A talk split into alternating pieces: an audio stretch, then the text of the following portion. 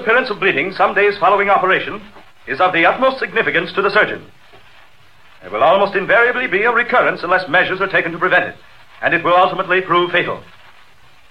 The vessels most commonly affected are the lingual, the facial, and the internal maxillary arteries, unless this offending vessel can be isolated. Mr. Briggs, it behooves me to pause in the middle of this lecture to remind you of one important thing. Apparently not important to you, but extremely important to me. I have been paid as high as $1,500 an hour for lecturing on the after treatment of surgical patients. I lecture here for the college medical class free of charge. I at least expect the courtesy of attention. I do not expect my students to tabulate their meager bank accounts while I am making every effort to instill some portion of physical knowledge into their thick covered craniums. I was making notes, Professor. Apparently. Mentally, you were tabulating your money in the bank. Gentlemen, I regret that the lecture this morning will not be continued. Dismissed.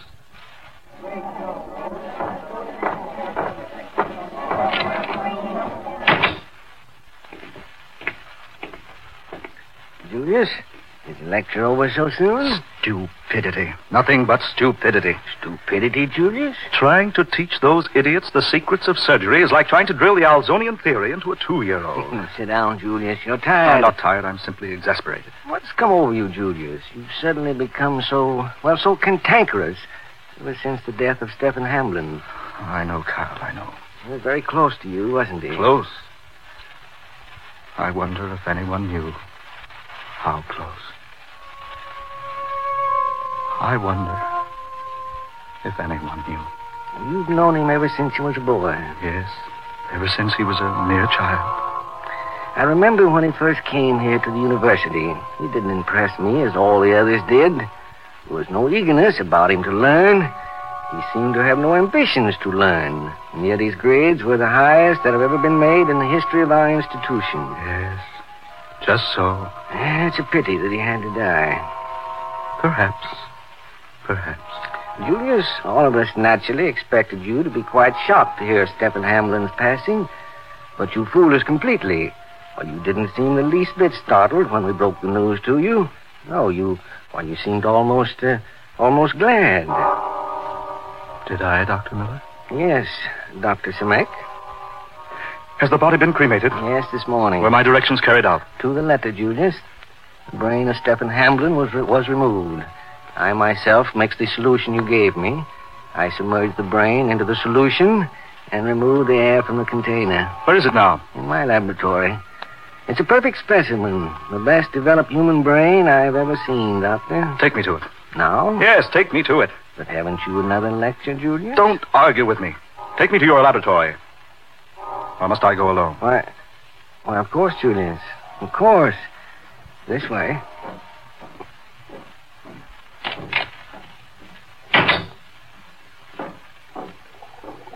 I have the second solution at the boiling point for you.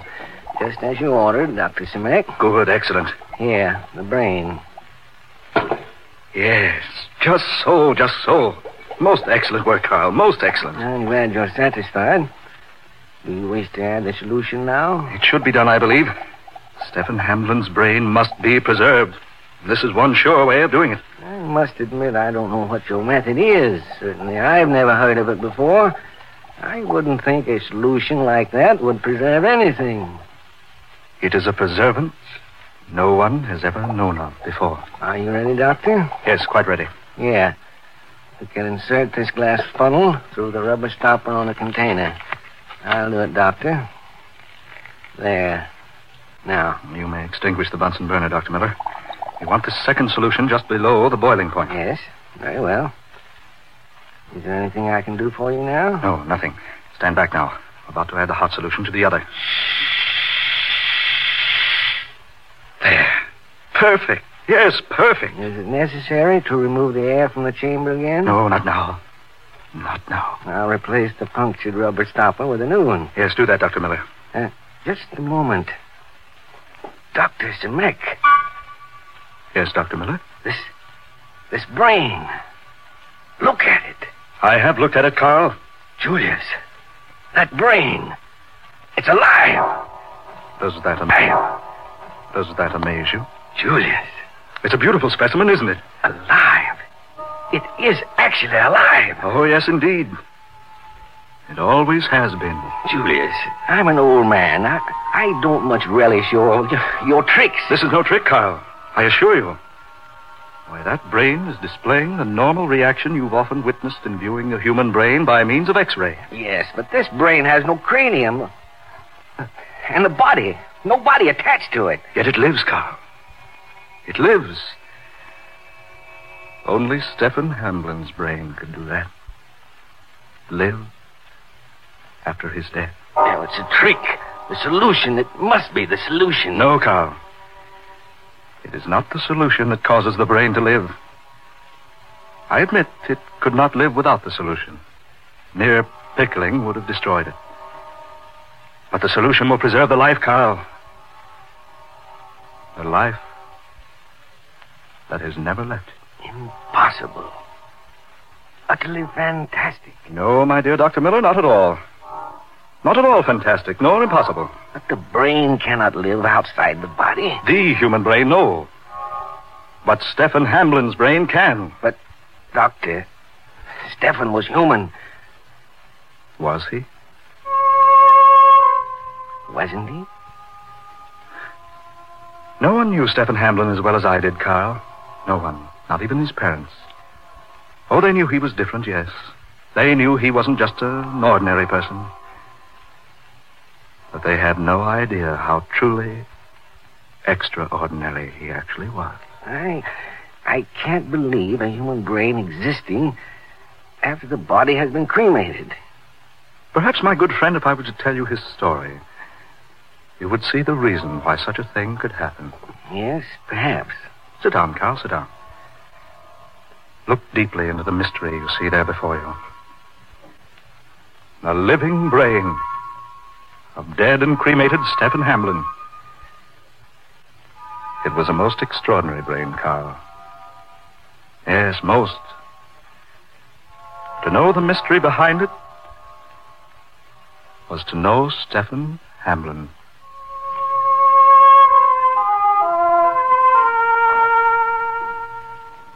I remember the first time I met him. A little place in Kansas, a small town called Emporia. Stephen was born there 37 years ago. I was 10 years old when I met him. He was nine. And yet he was crawling about from place to place on all fours, like a mere infant. He'd been examined by the best doctors in America, taken to New York, to the West Coast, everywhere for observation. And each examination brought the same verdict perfectly capable of walking, but apparently unable to do so. Probably because of some mental handicap. A good enough excuse. A good enough diagnosis. For the stupid. It may have been a mental handicap, yes. But if it's so, it was of Stephen Hamlin's own making. He had never spoken a word, uttered a single guttural sound in all those nine years. He'd never smiled, never frowned, never cried. Nine long years crawling on hands and knees, never uttering a sound. And yet, his vocal cords were pronounced perfectly normal, completely developed. And yet he had never spoken. Never.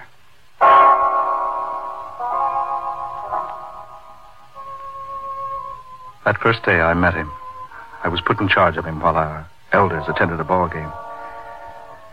It was the first day I really knew Stephen Hamlin. It was the first day anyone ever knew him. When we had been left alone, I went off to a corner of the room by myself. I turned my back to that crawling bulk of a lout there on the floor and chose a book to help while away the time until my uncle should return for me. And suddenly, after a brief passage of time, Suddenly, there was a hand upon my shoulder. I probably should have been startled. I knew Stefan and I were alone in the house. But I wasn't startled. Instead, I turned my head and looked slowly around behind me. Looked up into the wide, innocent, staring eyes of Stephen Hamblin. He was standing there beside my chair, gazing down on me. Yes, down, yes, standing. Stephen Hamblin was standing. For a full minute, our gazes met and fused. I was too startled, too amazed, too puzzled to speak. But after that long, burning minute, he spoke. You don't like me, do you, Julius? I was too bewildered to answer. Stephen Hamblin had not only completely astonished me by standing, walking, but he had actually spoken to me.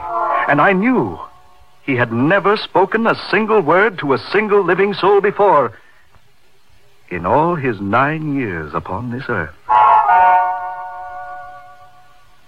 Yes, his walking, his talking completely mystified me. And yet there was something else. Something else.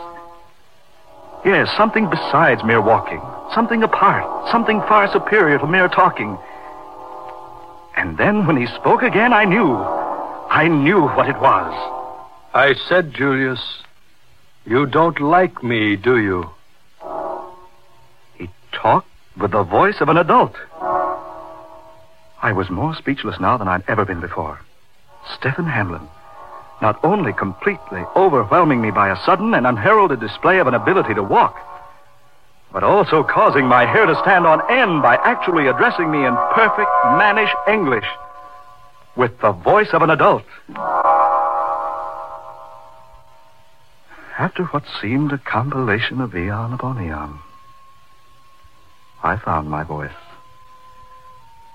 I. I have never had occasion to like you, I said. Nor He said. have you ever had an occasion to dislike me. I admitted that was true. And then I said, Why is it you've never walked until now?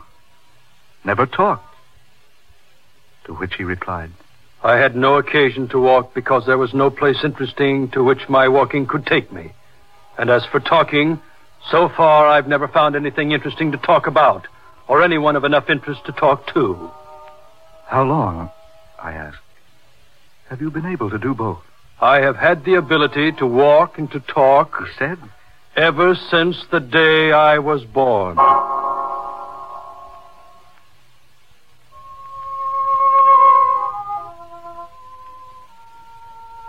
After a while, we became acquainted.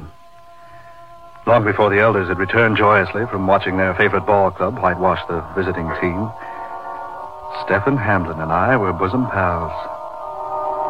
It was a friendship that was to exist until death did us part.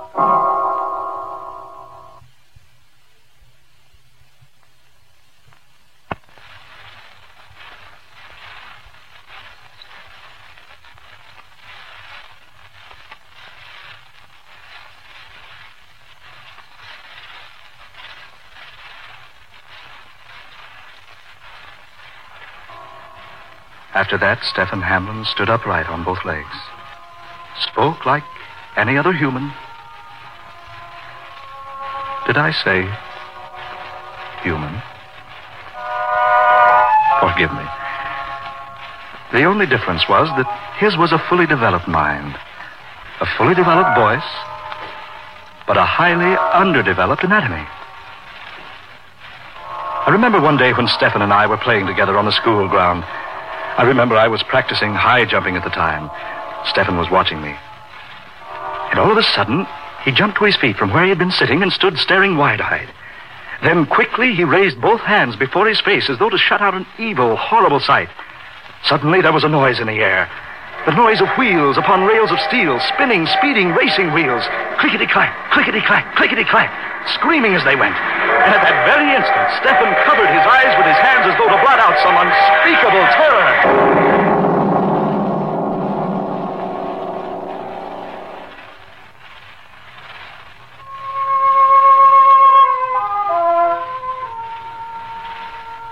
A terrible, terrifying, resounding crash. As though a million planetoids had collided in the stratosphere and come crashing down around us like pellets of falling hailstones. When I looked at Stefan, he had slumped to the ground. I rushed to him. My heart leaped within me. I raised Stefan into my arms as I threw myself down beside him.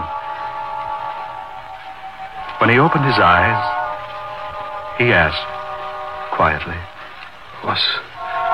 Was anyone saved? Anyone? Saved? I frowned. Tell me, Stefan, what in the name of heaven happened? He was quiet for a moment. Then he pulled himself away from me, arose to his feet. He looked about him momentarily, on all sides. And then he spoke, still softly.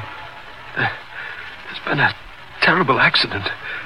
Train has just left the rails and plunged headlong into a hundred foot gorge. The next day, our newspaper headlines screamed the details of the most destructive and death dealing train accident ever to happen in the city of Paris. Yes, in France. It had happened at the very moment Stefan had covered his face in terror. And we had heard that pounding, awesome crash.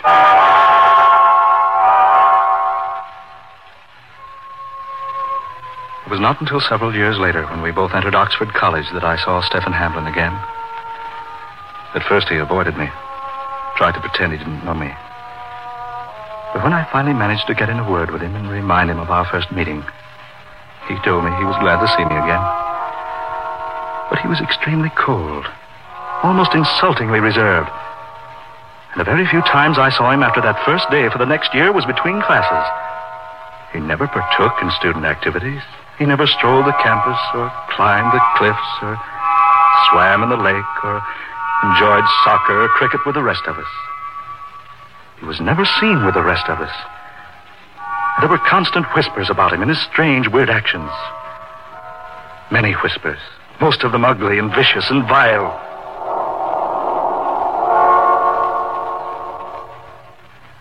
It was four long years before I talked to Stephen Hamlin again.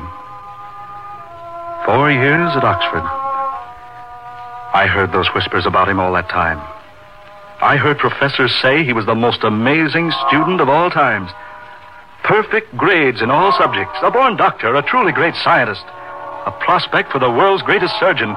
And then, Stephen and I suddenly found ourselves to be classmates. Even then, I had difficulty in finding an opportunity to make speech with him. But after much effort, having exerted a great amount of patience, I finally cornered him. Look here, Hamlin, I want to talk to you. Yes, Dr. Simek? Oh, please call me Julius, Stefan. I uh, think I want to talk to you, Julius. Good, excellent, my dear fellow. Where shall we go? My room should be as good a place as any. Suppose we go there. All right, Stefan, that's perfectly right with me. So we went to his room. There were no books there, none. But there were a few sheets of composition paper and pen and ink. I picked up several of the closely written sheets. It was the most profound and complete and exquisitely worded treatise in uh, diseases of the human brain I had ever read in all my life. I remarked to Stefan that it was odd that he could pen such a masterpiece and yet had no books whatsoever for reference. He didn't smile when he answered. He simply said, I don't use books, Julius, because I don't need books. What I write, what I recite in my classes, comes not from anything I have ever read, not from anything I have ever been taught or have studied, but from somewhere deep within. You mean you're fully aware of all these facts without having studied or read or heard about them? Yes. You see, there is nothing I don't know. To me, the theories of the scientists and the theologians and the professors and the doctors are merely nothing more than the alphabet is to you. I have no interest in them whatsoever, save that they are convenient at times to know. And most of those profound theories, profound to you, understand, most of them are so terribly false, so astonishingly wrong and untrue and unsound, that they fail to interest me in the least. Yes? Stephen Hamlin was the fount of all the world's most intellectual knowledge. Everything that all mankind had ever known the secrets of science, of medicine, of astronomy, of surgery, and numbers and mechanics, and all the millions and millions of other subject matters were all embedded there. There, deep in that superhuman, unbelievable brain of his. After our graduation from Oxford, after we came here to medical college to study surgery, Stephen and I grew closer and closer together. Never did he open a textbook. Never did he study or concentrate upon the lectures of Europe's most eminent and distinguished scholarly instructors. And yet, his grades, his papers, his recitations were perfect in every degree. And then one day, Stephen Hamlin told me his secret, poured forth his very soul at my feet, and threw himself at my mercy. You think I'm odd. You call me different. You despised me the first day you met me because I didn't walk, didn't talk, despite my apparent ability to do so. Men everywhere have always shunned me. All my life I've been whispered about behind my back. All my life I've been lonely.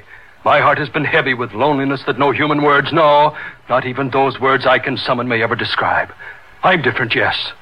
To me, complete universal knowledge has always been more an instinct than an, an acquirement. All my days I have had nothing, nothing to acquire, nothing for which to exist, nothing save one thing.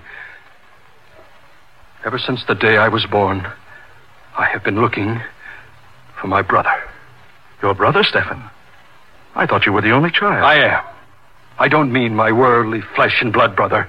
No, I mean something far greater than that, Julius. I've spent my life searching for my spiritual brother, as it were, and yet not altogether spiritual, no.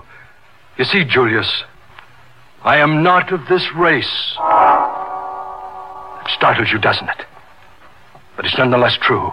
I was born 10,000 years too soon. Yes, at least 10,000 years. Something went wrong in the plan of things, some mix up in regeneration, some grave calamity in the routine of creation. For my kind, my race, it's not to be born into this world until thousands upon thousands of years hence. How I came to be, I have no answer, but I am, and so I shall be, till my span is ebbed. I had the complete knowledge of your universe because, according to the plan of things to come, all that is knowledge here with you now will be merely common inborn knowledge for the race in the future that is to be mine. That's why I need no books. That's why I'm different. Because the things you know are as mere nothingness to me. And because the things I know are 10,000 years beyond your understanding. I've brought you here, Dr. Julius Simek, to announce to you the end of your civilization. I found the means of destroying it at one fell swoop. The sooner to bring about the appearance of my race, the better for the world. I've sought the world over for my brother, the one like me, one of my race, but now I'm certain there is none. That I am alone. I can foretell everything. I know everything that is to come, all save one thing. I do not know my destiny, my own individual end. I do not have the power to foresee that, or to foresee who will bring it about.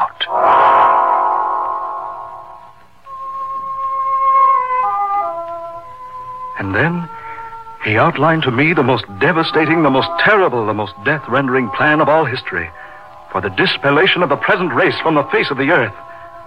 Bitterly he outlined it, poison dripping viciously from his every word. It was so simply done, so quickly, so painlessly, that its very program rendered unto me a nausea that I found almost impossible to overcome. I argued with him, pleaded, begged, I reasoned, bullied, threatened. All to no avail. He had made his plans. He was determined that they should be carried out. If he were to be destroyed too, he did not know. He could not foresee his destruction, nor his destroyer. His destroyer. No. He didn't know what his own end upon earth was to be. He could foresee all future things, save his own destruction, save his own destroyer. His destroyer. Someone had to destroy him. Someone had to. Someone. He was still babbling about that wicked, wretched plan of his, outlining it like a madman. I looked about me. cautiously at first. Then, desperately, when I realized he had forgotten my existence, I groped for a solution to this terrible impending calamity. And just then, Stefan opened a desk drawer, withdrew a small compass. I caught a glimpse of a small gun in that drawer. I could see, even at that distance, that the gun was loaded. He was still talking about his plan, still bewailing the fact that he alone on this earth had the power possessed within him, still decrying the fact that he had searched the world over for his brother. Not his flesh and blood brother, but a brother of his kind, his race. He knew that were there another soul of his kind alive on earth, that soul could foretell the end the destruction of Stephen Hamlin. Suddenly, he arose from his chair. He ordered me to come with him. He was about to work his havoc upon an unsuspecting world. And then, desperately, I acted. Quickly, I yanked open the drawer of his study desk, took out the gun. I leveled it at his head. He stood terrified a moment. And then. Then there was a pleading in his eyes. A pleading not for his life, but a pleading to spare him the damage a ripping bullet would do to his masterly brain. And in that instant, in that final desperate second before he lunged at me in an effort to save his life, there was recognition. The flash of an age old suspicion at last fulfilled. And as I lowered my gun to a level with his heart, I knew that the pain within my heart at that moment would never be removed. Like lightning, he made for me, speeding across the room, charging at me. I tried to stop him, tried to warn him, shouted at him. Keep back! No, keep back, Stephen! Keep back!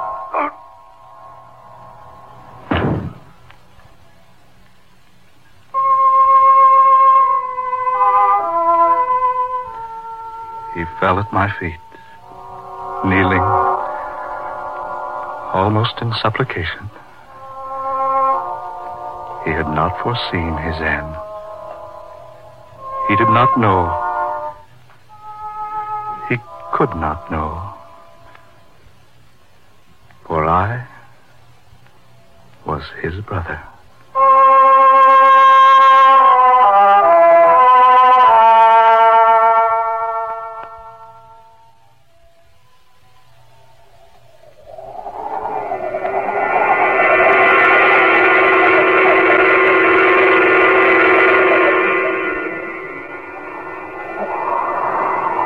Dark fantasy.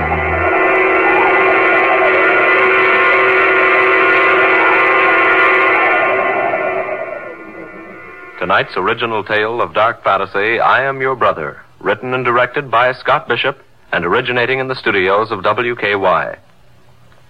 Ben Morris was heard as Dr. Julius Samek, Blois Wright was Stephen Hamblin, and Muir Height played Dr. Carl Miller. Next Friday at this same time, the 30th original dark fantasy adventure, The Sleeping Death, created for you by Scott Bishop. Tom Paxton speaking. Dark fantasy comes to you each Friday night from Oklahoma City. This is the National Broadcasting Company.